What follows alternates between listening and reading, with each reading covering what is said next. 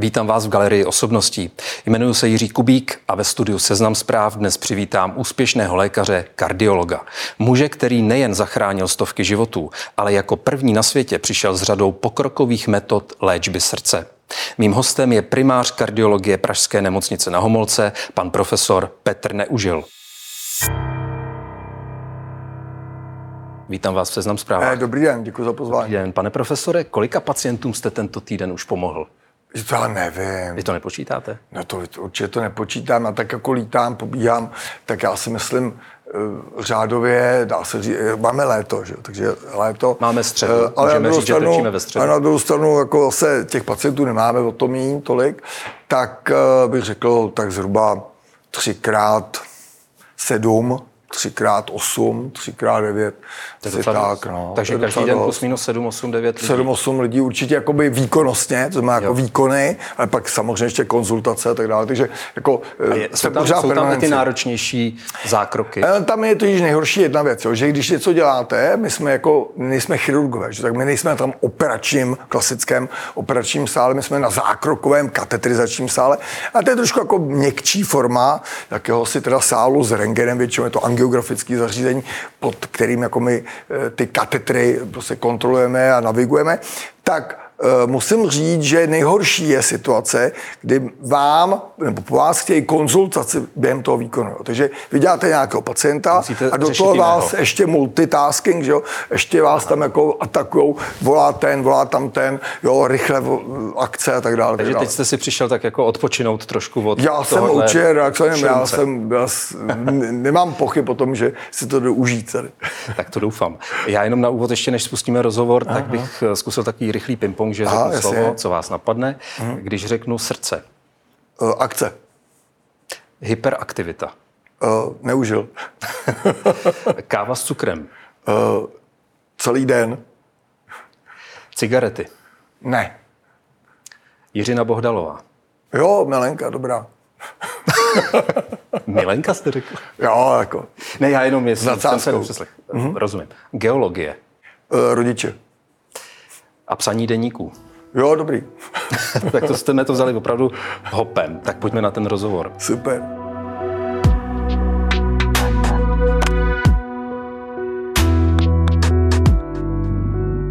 Pane profesore, je pro pacienta rozdíl, když dostane infarkt v Česku nebo v Itálii, nebo ve Spojených státech? Určitě. Já myslím, že máme jako docela dobrou teritoriální výhodu, že jsme malí. Jo, a my jsme hodně denzní, jsme hodně hustí, máme všude blízko a docela se povedla taková ta decentralizace té Prahy, jo, protože nejhorší bylo to, to Rakousko-Uhersko, Praha, jako Vídeň, Praha a tak, ta centra. My nejsme to, co je Holandsko, jo, třeba, jo, to, ty městské státy, Eh, takže bylo potřeba decentralizovat tu kardiovaskulární péči eh, alespoň na úrovni krajské.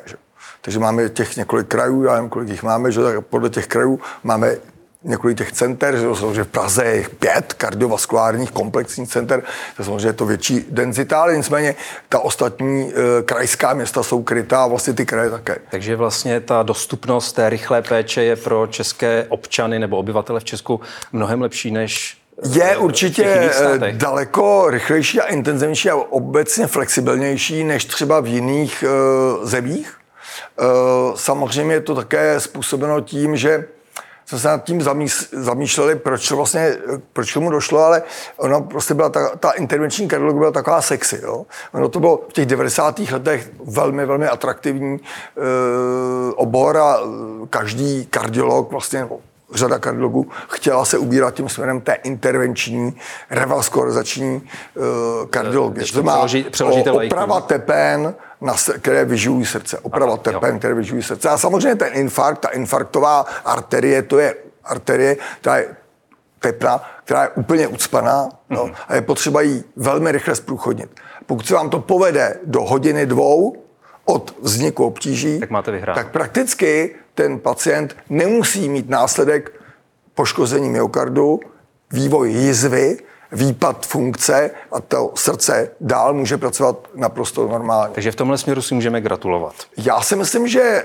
je to zásluha určité skupiny kardiologů těch 90. let, kteří opravdu měli ten entuziasmus a chtěli se prosadit a musím teda jmenovat Petra Vidimského, který inicializoval vlastně první takovou srovnávací studii, která srovnávala jakoby farmakologickou intervenci, farmakologickou léčbu, kdy se, jsme se snažili rozpouštět tu sraženinu, která vlastně ucpává tu tepnu, anebo prostě udělat tu mechanickou, eh, to mechanické zprůchodnění. Jo? Mm-hmm. Takže ten Petr Vidímský skutečně má na tom velkou zásluhu, že vlastně organizoval celou tu Českou republiku. Vznikla studie Prák, je to první studie Prák, která vlastně byla jedna z prvních, která prokázala, že ta intervence, to zprůchodnění, mechanické zprůchodnění, rychlé zprůchodnění té je zásadní. je zásadní.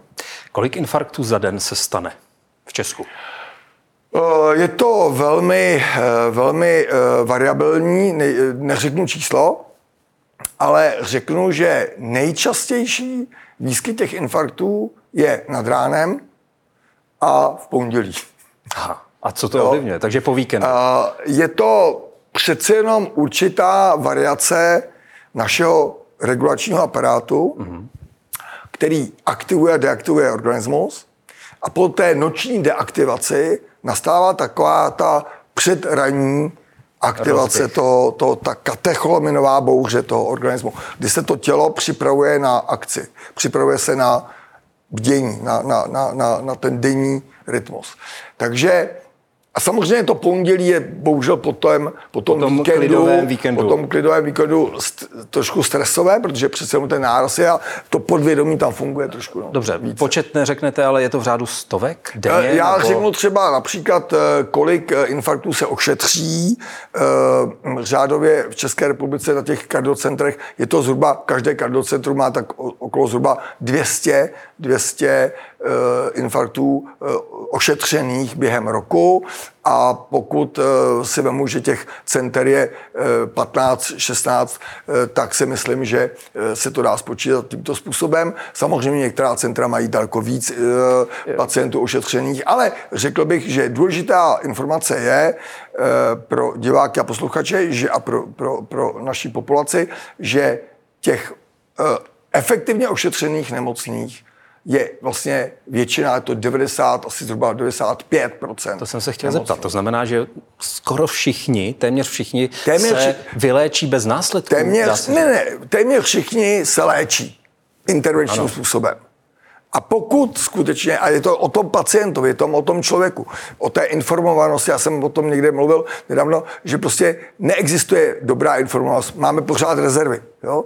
Ta populace může být ještě lépe a lépe informovaná. Já si myslím, že jsme trošku přestřelili v té kardiologické společnosti, protože jsme nějakým způsobem vytvořili představu, že vlastně jak jsme dobrý, tak ten infarkt myokardu se odléčí úplně jakoby rýba. Bez, bez následků. Jo? Bez následků. Já bych nerad udržoval tuhletu, tuhletu, eh, to povědomí. Eh, je potřeba eh, se na to dívat velmi seriózně. I na infarkt myokardu se dá i v roce 2023 stále umřít. Jo? Tak vlastně nemoci srdce jsou Jde to, jak to rychle, nejčastější jak, jak to rychle. Přesně. Pořád jsme víc než ta onkologie. Jo? Pořád soupeříme s tou onkologií, ale myslím si, že pořád té ischemické choroby srdečně je víc. Pane profesore, musím zmínit jeden váš dřívější citát, který se mi hodně líbil. Když za celý rok nepřejdeme na jedinou novou věc, je mi to divné. Jaká je zatím vaše bilance? Narážím na to, že vlastně vaše pracoviště nemocnice na Homolce, váš tým je samozřejmě spojován se spoustou moderních pokrokových metod léčby. Hmm. Tak jak, jak tak to je určitá letos? ambice toho, toho daného lékaře nebo toho daného týmu. Samozřejmě je to hodně o té osobnosti a o tom jedinci. Jo. E, my jsme dlouho byli přesvědčováni o tom, že jednotlivec neznamená nic a že ten tým a kolektiv. Ale samozřejmě ryba smrdí od hlavy a já myslím, že, že prostě je, je důležitá ta úloha toho jednoho člověka, který má tu ambici uh, něco táhnout dopředu. A jde jenom o to, jak intenzivně, jak efektivně nakazí v úvozovkách ty ostatní členy týmu, aby oni měli ten samý pocit a vlastně ten samý feeling, ten samý, eh, ten samý drive k tomu, aby eh, se ty věci pohly dopředu. My samozřejmě fungujeme, medicína, moderní medicína, funguje na podkladě, na základě důkazu, jo? medicina důkazu, jo? ověřená důkazy. To znamená, že máme pro řadu onemocnění, léčby, diagnostika léčba uh, určitých onemocnění se řídí určitými návody, všeobecně přijatými návody. Evropská, americká kardiologická společnost každý rok nebo každé dva roky přicházejí s nějakým návrhem závazných guidelines nebo doporučení k léčbě. Ale samozřejmě, pokud bychom přijali jako status quo to jedno doporučení, tak třeba se... za rok 2023, tak pro rok 2024, 25, 26, 27 budeme pořád mít ty doporučení 23. Že? Takže ta moje ambice je samozřejmě vycházet z té zajištěné obrany, co má e, z té medicíny důkazů, a já mám tu ambici přinášet další důkazy, další nové důkazy. Ale z tohohle všeho plyne, že ta péče, kterou vy poskytujete, je dneska dostupná a účinná pro čím dál větší republice, v České republice, pro čím dál větší skupinu že lidí je to velmi zajímavé, problémy. protože taková ta negativní percepce, že ta medicína není dostupná, to je úplný blábo. Protože já myslím, že všechny zdravotní pojišťovny, a to je energetická krize a nějaká jiná krize a e, hypotéková krize a nevím, co všechno máme za problémy v hlavě, tak na druhou stranu ta léčba v České republice je totálně dostupná. Hmm. Ale zároveň, řekl bych, z toho, co taky říkáte, plyne, že bude v součtu čím dál dražší. Tyhle zákroky. To je otázka toho, že opět v povědomí i těch administrátorů, i těch decision makerů, takových těch v té vládě, co se děje, a ty ministři a tak dále, mají tu percepci, a i ty pojišťovny, mají tu percepci, že ta léčba musí být, co je nové, to je dražší. Ono to tak trošku jako funguje, protože logicky, vemte si jednu věc. Jestliže máte komerční zájem vytvořit novou metodu, tak do té metody musíte investovat peníze, musíte ověřovat, je to zdlouhavé. V medicíně, když chcete udělat nějaký projekt, tak musíte počítat, že ta realizace bude trvat třeba 6 let, 7 let, 8 let. Když vám přijde někdo, kdo vám nabídne, vytvořím aplikaci na mobil, tak mu dáte 5 milionů korun, třeba rovnou na fleku, a on vám do pár týdnů, měsíců vytvoří aplikaci a může to fungovat. V té medicíně je to strašně složité. Jak jsem říkal, eticky, medicínsky, ověřováním. Prostě jedná se o život, jde, jde o život pacienta. I, I banální výkony se mohou komplikovat, na to ty nové. Takže ta investice do té medicíny není jednoduchá. Do těch nových technologií investovat, sehnat investici na, peníze, na nový projekt je strašně složitý. Jo. To si málo kdo uvědomuje právě z, těch, z té pozice těch pojišťoven a těch pláců, že vlastně ty nové metody logicky jsou na zainvestované začátku, a jsou na začátku a musí se prostě zaplatit nějakým způsobem. Že?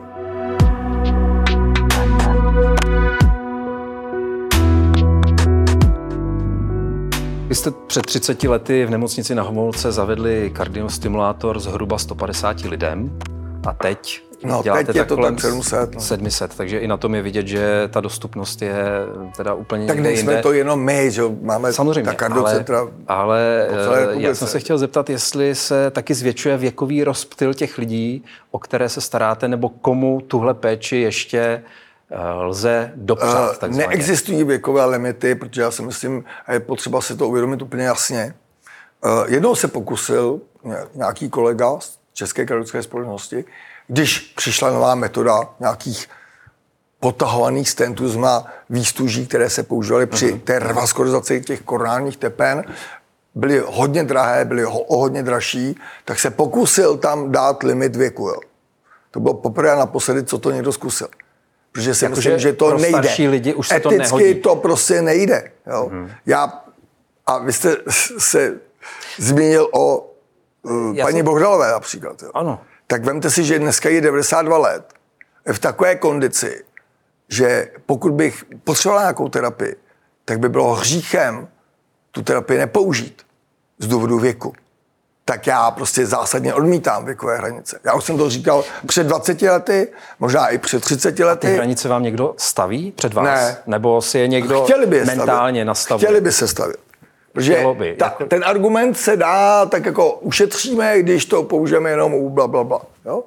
tak jako ten, ta mentalita tam jako funguje. Já bych řekl, že prostě dneska, ale je to populačně velmi zajímavý proces, protože já si myslím, že každý pochopí, že e, dneska nevím, co je senior, protože ten věk e, se prodlužuje ohromně, ten efektivní věk naštěstí se taky prodlužuje, i když ne tak úplně optimálně, jak bychom potřebovali. Třeba Švé, Švédi mají daleko lepší věk efektivního dožití, že jo? ale, ale e, když se vezmete, že dneska pacient, 80-letý pacient se vás ptá, jestli může jezdit na kole. Před 20 roky se mě sotva ptal 50-letý pacient, jestli může jezdit na kole. A 60-letý pacient, vemte si Kemrovi, na samotě u lesa, bylo 70 let a byl, byl stařec. Že? Hmm. No, to se bavíme tedy o tom posunu věku dožití a tak dál, ale e, ta otázka směřovala taky k tomu, jestli ten rozptyl věkový se u pacientů zvětšuje i směrem třeba dolů. To znamená, že máte pacienty hmm. e, mladší, no. než jste mývali. A zase arytmie. U té fibrilace je to typické, protože nejenom, že ten aging, to znamená to stárnutí té populace, zvyšuje logicky výskyt té arytmie. Například u nádorů to je tak, že samozřejmě tím, že se díl dožíváme, tak máme víc nádorových onemocnění v tom, i v tom vyšším věku. Jo. To, to, to, to je nepopiratelné. To je trošku podobné. Uh-huh. Ale třeba u té fibrilace síní, což je totální chaotická elektrická aktivace v levé a v pravé síni, a ta postihuje pacienty, kteří vlastně nemají vůbec ani morfologicky, strukturálně nemocné srdce. Nemají ani infarkt myokardu, na tož na další věci. Prostě mají normální stavbu srdce a přesto mají arytmy. A já si nepamatuji, když jsem začínal na medicíně, nebo když jsem začínal potom klinickou praxi, že by přišlo tolik pacientů, kterým je 20-30 let s touhletou arytmí. To bylo typicky pro nemocné 60 a vejš. A neměli jí, anebo se prostě u nich nediagnostikovala? Nemývali. Nemý, nemývali. Podle mého soudu ji nemývali. A jak to, že ji teď mývají? Protože je to civilizační problém. Jsme pod tlakem určitých procesů, které nezvládáme. Jsou to podvědomé procesy, které regulují náš organismus a ty prostě nestíhají. My, my, my, my se naučíme řídit letadlo, raketu, všechno možný, a, ale na druhou stranu ten fyziologický systém v nás, ty buňky, ten organismus, to je stará struktura, to je strašně, to je archetyp a ten se špatně přizpůsobuje. Lékaři často zdůrazňují, že lidé, kteří, eh, nebo že by lidé měli chodit na preventivní prohlídky, žít zdravým způsobem života, dobře jíst. Je potřeba definovat ten zdravý způsob života. Že? Určitě, to je otázka, ale co je to zdravý eh, Je to opravdu tak rozhodující pro to, jestli vás postihne uh, arytmie, ale nebo ne? Já bych řekl, u té arytmie to nechme stranou, protože tam to je nepredikovatelné. Tam skutečně nedá se říct a je to nevhodné téma, nebo není to, není to příjemné téma proto, protože já tam neumím říct, co máme dělat, abychom neměli arytmy. Jo? To, neexist, to, to bohužel nejde. Ale je řada dalších onemocnění, které umím ovlivnit. A se se ptal na kouření, jestli teda třeba, co mi napadne, kouř, jako slovo cigareta, tak e, já musím říct, že nejsem militantním odpůrcem a militantním býcem kuřáků, ale kouří nesnáším, protože není, ne, je to totálně zbytečná aktivita. A máme tvrdá data, vy jste se ptal na tvrdá data, máme velmi tvrdá data, co všechno to kouření způsobuje. Tak já prostě nevím, proč mám kouřit, když vím, že si ubližu, že zhoršuju tu populaci, že zhoršuju to zdraví. Dobře. A jak kardiovaskulární onemocnění, periferní cévy, to není jenom infarkt myokardu, jsou periferní cévy, onkologická onemocnění, nádory plicní. Prostě to je nepopě... chopen onemocnění plic, nemyslím nádoru onemocnění, myslím postižení e, průdušek. Prostě to je nepopiratelné, že máme tady fenomén, který potřeba eliminovat. Já bych o tom vůbec nediskutoval, proč mám na to nahlížet ekonomicky a že nám to přináší nějaký DPH. Je to úplně jedno. No, mezi vašimi pacienty, kolik je těch, co kouří? Strašně se to snížilo. Snížilo? Osvětou, myslíte? Uh, jestli můžu být trošku osobní a Jirka mi to nebude uh, brát za zlý, Jirka Bartoška, kterého neustále s Robertem, profesorem Miliškem se snažíme odnaučit kouřit. Už se nám to dvakrát trošku jako vypadalo, že to bude teď v poslední době, v posledním roce teď, třeba 21 dní nekouřil. Úžasný úspěch. Jak na něj působíte? Tím, že ho strašíte, nebo ne, máte nějaký... Ne, ne, ne, prostě uh, on to vlastně, on, náhražky. kdyby to neměl v té hlavě, tak on by se to dalo, jako, ale zase na druhou stranu, to co, to zase zase to by bylo moc velký vychýlení pro něj z toho, z toho normálu. Rozumím. No, ale jenom když jsem se ptal na ten zdravý životní styl, tak vy jste hned řekl, záleží, co to samozřejmě je, ale o vás hmm. je známo, hmm. že uh, vy teda taky nežijete asi úplně tím nejzdravějším způsobem života, respektive co se týká toho... Myslím, že pracovat stravo, znamená žít nezdravě. To, to, A to je možné, ale stravování, kde... Je, je, je extrémní pracovní úsilí zdravé? Asi není, že jo? To asi není a zároveň, když se potkám možná s tím, co vy nazýváte, že jste experiment v tomhle směru. Já jsem sám sobě, sám sobě experiment. Tak.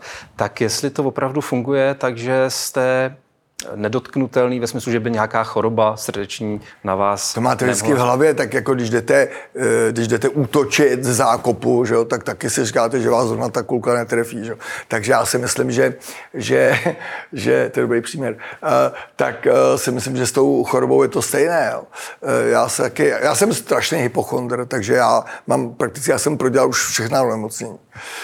Zvláště když jsem byl v adolescentním věku, po Gimplu jsem byl, rok jsem pracoval na patologii, že, kuchal mrtvoly, tak já jsem měl po každý nějaký, všechno, já jsem měl všechno. Od lymfomu po karcinom, kolorektální, všechno jsem měl. A musím říct, že já nejsem dobrý příklad pro to, abych jako někomu dával sám sebe za příklad. To rozhodně ne. Ale co vím, že to kouření, tak to bych jako... A to si umíte zdůvodnit, Jasně, že ne, řekl, nikdy že nebudu... Ne, ne nikdy, jo? jo? Ne nikdy. Protože to vím, že to je úplně zbytečné. Uh, snažím se hýbat, co to jde, přestože nesportuji. Já nejsem žádným aktivním sportovcem. Jsem nikdy neprovozoval žádný aktivní sport. Uh, ale přesto se snažím hýbat. A vlastně to nakonec prokazuje, že nejdřív se jogovalo, že musíte uběhnout denně kolik a e, máme ty aplikace, každý si sleduje na tom mobilu, kolik ušel těch kroků, že? ale já si myslím, že přirozený způsob pohybuje chůze, takže chodíme, chodíme do schodu, já třeba se skutečně snažím eliminovat ty výtahy, i když teda vždycky už teď, jak to o tom formulujeme, tak se už jako koukám, když si zmáčknu to tlačíko na tom výtahu, už koukám, kdo tam jako je, abych neudělal nějaký jakoby společenský uh, přestupek, že jo. Ale eh, ten přirozený pohyb je chůze a myslím, že lidi mají chodit, no. Eh, vy jste říkal, že jste hypochondr, ale na druhou stranu taky říkáte, že jste strašpitel a bojíte se uh, lékařských zákroků, že odebrat krev je, vá, je, je uh, nadlidský výkon ve vašem případě. Už se čem, to jako trošku zlepšilo, protože už jsem se jak adaptoval, ale přece jenom pořád je to hodně takový jako zásah do, toho, do té integrity toho, celistvosti. A to je taky asi v hlavě, ne? Tohle? Je to v hlavě, je to, je to v hlavě, no. Jak to jde dohromady, když vy sám ty zákroky těm ostatním děláte a Já jsem vždycky bojíte? říkal, že pro ty pacienty je to bonus, jo. Oni se mi vždycky ptají, jako proč by to měl být bonus pro pacienty. Já říkám, no, logicky je to bonus, protože já vím, co já prožívám, když někde ležím, čekám na nějaký zákrok nebo na odběr krve, jaký je to stres, co to vlastně obnáší, tak já se snažím k těm pacientům přistupovat tak, jako bych tam ležel sám. Že? A to je ten, doufám, že je to ten bonus pro toho pacienta. Že jste ohleduplný, že chápete, hodně že, respektuju to, aby ten pacient se ne, ne, nebál, aby jsme ho rozptýlili trošku mluvením. Já nesnáším, když kolegové s tím pacientem nemluví. Třeba dneska jste se ptal, kolik jsme udělali pacientů od začátku týdne. Eh, dneska jsem měl u nás, my jsme takový veselí na tom sále, eh, s našimi sestrami se hodně jakoby vždycky jako trošku jako diskutujeme a vtipkujeme, eh, tak já prostě nemám rád, když pacient při výkonu, před výkonem se položí, leží a kouká, nic tam jako se neděje, nikdo s ním nemluví. Já prostě nesnáším nemluvení s pacientem. Hmm. Protože jsem asi sám hyperaktivně nebo hyperkomunikativní. A sám byste chtěl, aby s váma mluvil. A já prostě mám rád, když těma lidmi, protože já to beru jako interakce a na té medicíně mám rád tu interakci s těma pacientama. Takže vlastně já vytěžuju ty pacienty, protože trošku jako jsem psycholog amatér a docela rád jako se s nima, s nima jako uh, bavím. No. Říkal jste, že eh, těch pacientů, kteří k vám chodí nebo které léčíte, tak je mezi nimi těch kuřáků čím dál míň. Ale u kolika procent vašich pacientů hmm. byste řekl, že si za to můžou sami, nebo že si to způsobili tím, jak žijou? Uh, já uh, jsem to už někde asi říkal, možná jsem to neříkal, ale teď to, to často používám při vizitě, no, při vizitách, když tam máme pacienta, pacientku i pacienta, zajímavé, že jsou to i ženy, který je tam opakovaně po infarktu myokardu, nějakým způsobem zaléčený, úspěšně, a je to druhý, třetí, čtvrtý infarkt, nebo druhý, třetí případy. pobyt, a při prvním pobytu mu řeknete, pane Vonásku, jste paní Nováková, jste kuřačka, kouříte tolik a tolik cigaret, přestanete jako kouřit. Jo? Ona nepřestane, kouří dál, má další infarkt myokardu. Že? Tak já říkám, paní Omásková nebo kdo, příště zaplatíte 750 tisíc za pobyt v této nemocnici, za ty výkony, co jsme vám provedli, protože evidentně jste nedbal našich rad a ten infarkt nebo tu, tu chorobu, kterou teď léčíme, máte úplně zbytečně. To je ale strašíte, protože víte, že ona to nezaplatí, nebo on. Uh, ale... Lidi si to musí uvědomovat, protože jsou Česká republika je typická v tom, že my jsme, nevím kdo, my jsme naučili lidi být nezodpovědnými. Ty lidi čekají nějaký help, tady mě že máte. to, tady mi máte, pomožte mi. Ty lidi neuvažují tím americkým způsobem, já jsem zodpovědný sám za sebe. Já musím dělat biznis, já musím udělat ty peníze, já musím uživit tu rodinu. Eduk, eh, studium stojí peníze, moje děti, já na to musím vydělat. Prostě musím mít nějaké zá, zásadní, zásadní kroky, které stojí prachy a které eh, ekonomicky jsou složitý. Tak prostě ten pacient u nás není zodpovědný.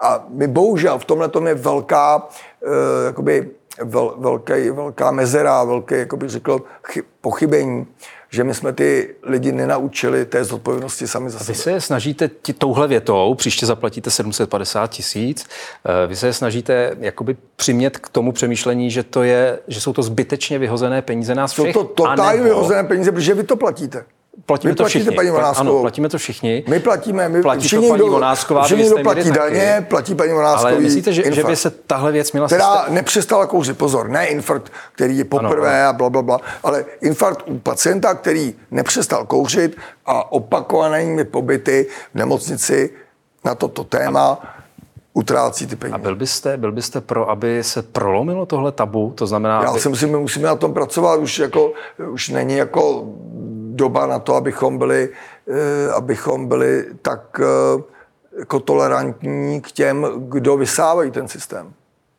Bohužel eh, politika dneska je o tom trošku jakoby hledání populismu, hlasů, já bych řekl populismu, tohle bude tak nepopulární, a ten populismus že... je bohužel trošku korupční, jo? Já bych to říkal jako politická korupce, protože ten systém se snaží jakoby trošku uplácet to banda, abych to nazval probandem, že, to potenciálního voliče, aby mě zavolil, že, aby mě volil. A negativní informace absolutně nemůže motivovat toho, toho daného eh, jedince k tomu, aby samozřejmě volil někoho, kdo mu říká, zaplatíte víc. Že? Ale předpokládám, že mezi lékaři to asi má podporu, tahle myšlenka když Já se musíte myslím, starat znovu o ty samé o lékaře, pacienty. Jde o, jde o tu společnost. Ne, že... ale vy se s tím setkáváte, vy jste s tím konfrontováni, s tím Ale my zase na druhou stranu eh, docela pacientem. rádi ty infarkty léčíme, že jo, ty metody děláme rádi, aplikujeme to všechno, tak tu medicínu máme rádi, takže jako já bych mohl říct, že mě to celkem třeba bude jedno, jo. Ale já musím přece z hlediska člověka, akademického pracovníka, zodpovědného člověka i kardiologa, přece musím mít v popisu práce působit na tu jednotlivou osobnost toho pacienta, aby se příště choval trošku lépe. Že? Vedl jste na tohle Nejde někdy... o to strašení. Vy jste řekl strašení. Já bych neřekl, že to je strašení. Je to prostě donucení k tomu, aby přemýšlel sám o sobě. Já jsem to přesně tak myslel. Jestli se ta paní Vonásková může leknout, Ježíš Maria, já tady stojím, tolik peněz a je to jenom moje chyba a může to na ní zafungovat, takže přestane kouřit. Hmm. Jestli... Já doufám, že by to třeba mohlo, mohlo. aspoň nějak trošičku vybočit to myšlení nějakým tím správným směrem. No.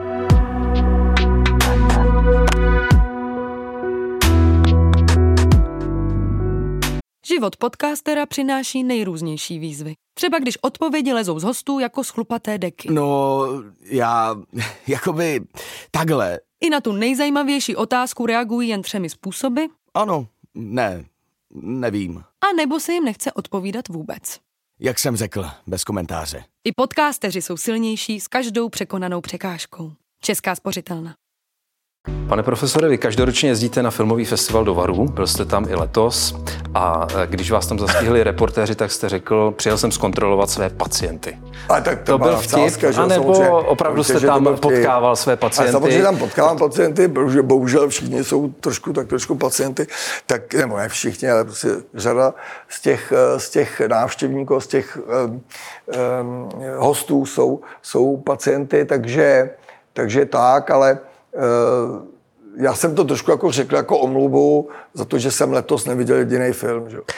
Takže ano. tak. Ale, uh, tak ale jak miluju film. Já se na druhou stranu jsem milovníkem té, jako je té umělecké, té uh, non-hollywoodské kinematografie, a také jako ty alternativní Takže filmy. Takže máte jako tu ambici, že tam v těch varech uvidíte ty filmy a ono se vám to ne vždycky povede. Ne vždycky se mi to povede, ale tak třeba vždycky od kluku jakoby od třeba toho Barťáka, tak se vždycky dovím, co je dobrý, tak si to potom jako někde Pak se zajdete do kina. A strašně se mi líbil letos ten Russell Crowe, který teda udělal uh, nest, prostě úplně jakoby, jakoby fakt dobrou službu tomu festivalu, protože já mám ho na Facebooku, že ho miluju Gladiátora, že eh, to je takový můj takový esenciální kultovní film pro mě teda.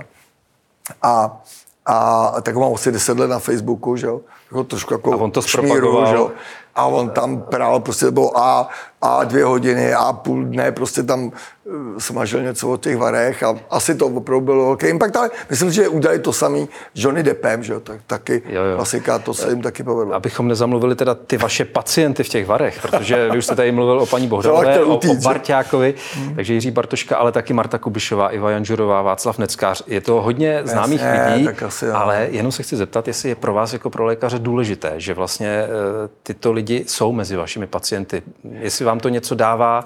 E, mě, e, já, já nechci být úplně, jako bych teď říkat, že mě to nebaví, nebo baví, nebo že teda jako, že to jako... Já si myslím jednu věc. A ono to řek, řada z těch Janžurových a Kubišových říká taky. Uh, a Jiřina Boždalová to řekla někde na tvrdo úplně. Já prostě léčím každého pacienta a ke každému pacientovi přistupuji úplně stejně. Ať je to paní z Košíř nebo paní z David, anebo je to Bohdalová. A mu, musím říct, že si ty lidi, že si těch lidí vážím, protože řada z nich v tom životě dokázali hodně. A řada z nich ani nejsou známí, třeba podnikatele nebo, nebo nějaký self-made uh, lidi, který, kteří třeba nejsou tak úplně mediálně profláklí, tak já si prostě užívám tu osobnost toho daného člověka, protože on v tom životě něco dosáhl, musel něco investovat, prošel si nějakou historií a ta interakce pro mě je strašně důležitá. Já to mám místo televize. Jo. Třeba já odbočím od těch mm, známých osobností, na které se se ptal, na té konkrétní jména, ale třeba musím říct, že jeden z našich pacientů, ne mých, ale z našich pacientů, eh, aby nebyl sebestředný, byl Walter Komárek.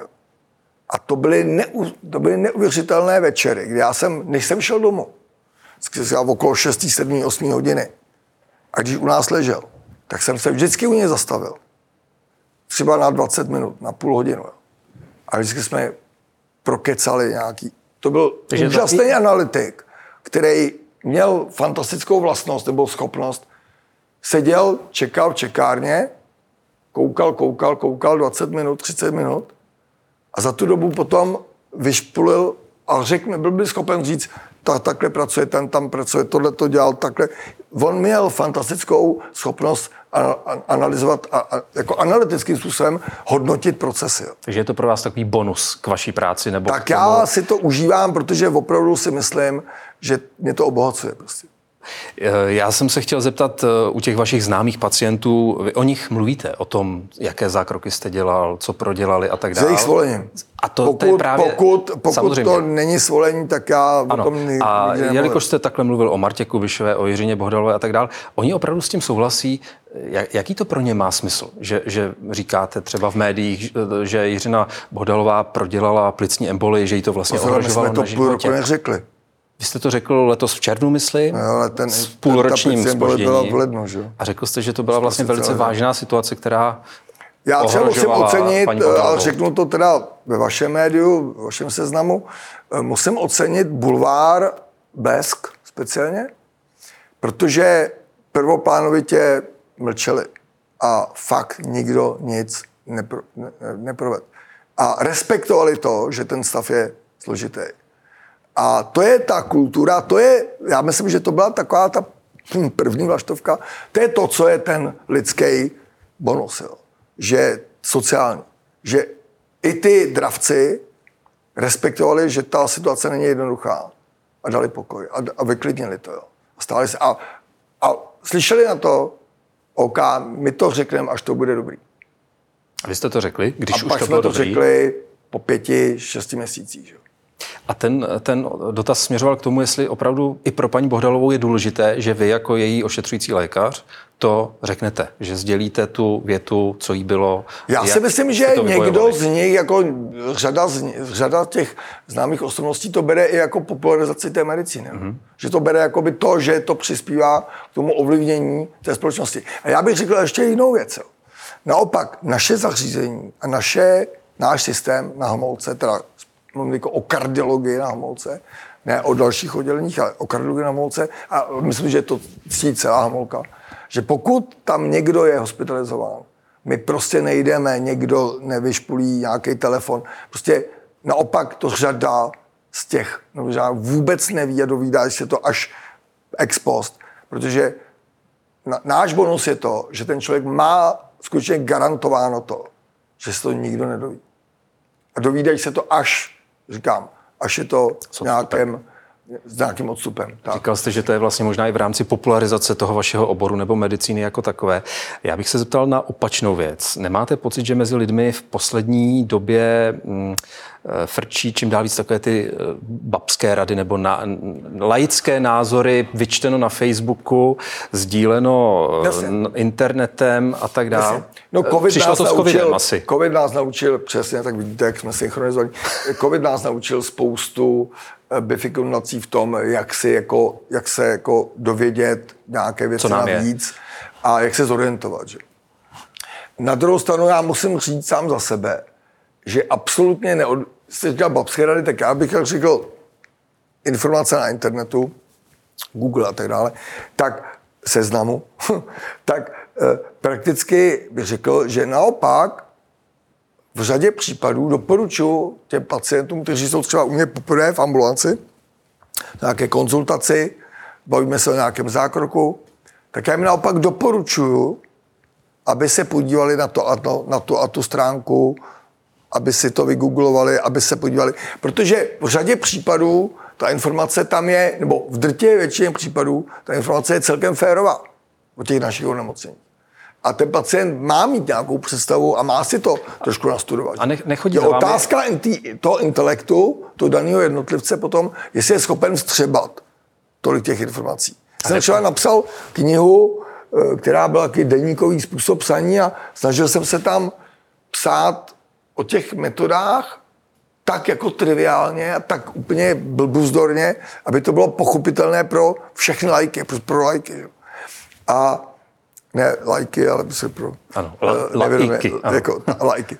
A musím teda říct, že mě překvapilo, že i přesto, že to je napsáno tak, jak si myslím, nejprimitivnějším způsobem, tak řada z těch čtenářů potom mi přijde, říkal, hele, je to pro mě těžký čtení a tak dále. Takže já chápu, že prostě my musíme studovat 6 let medicínu a pak celý život trávíme studiem, celý život trávíme v tom oboru. E, nedá se řada věcí vygooglit během dne, dvou, tří. Jo?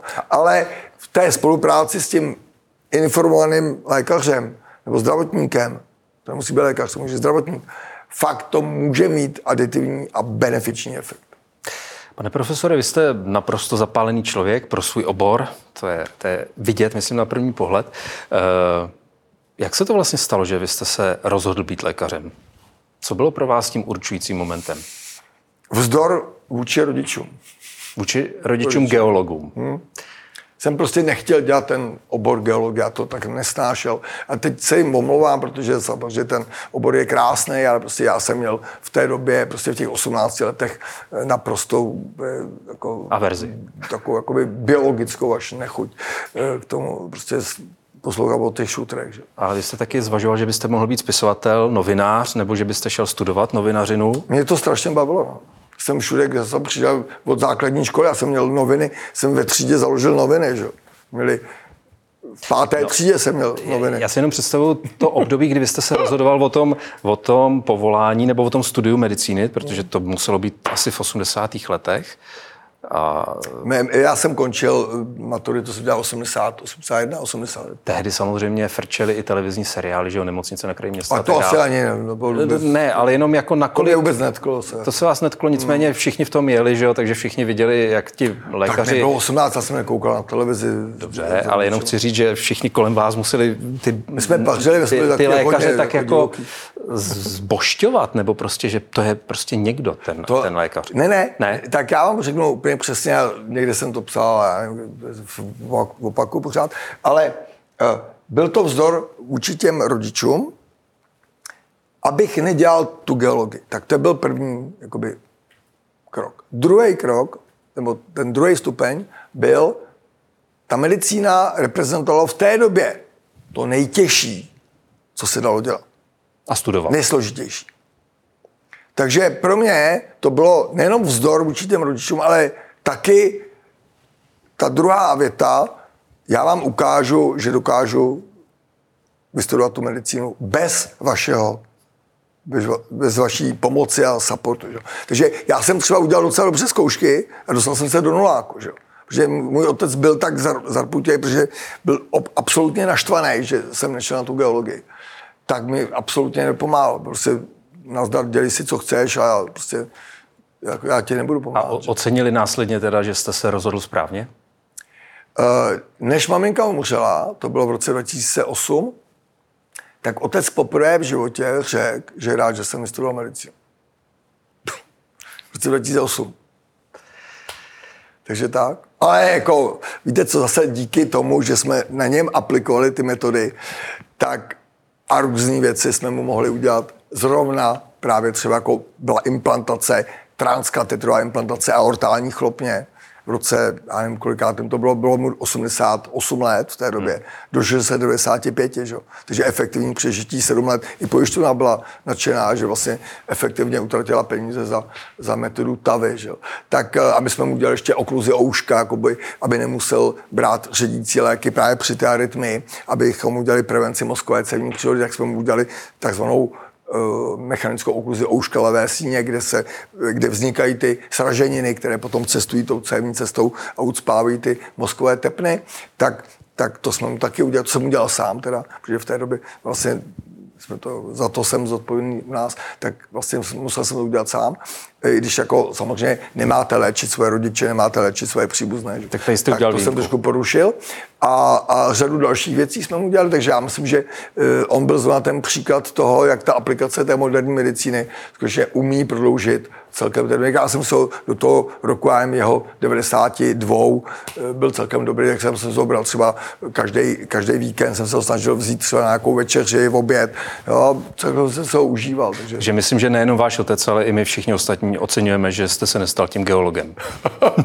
já nevím, jestli, by, jestli bych tam něco dokázal, nevím, ale tak jako jsem docela i sám rád, že eh, byl to ten vzdor, který mi k tomu dovedl. No. Pane profesore, já vám děkuji. Děkuji za rozhovor. Já taky děkuji za pozvání a doufám, že to nebyla nuda. V žádném případě.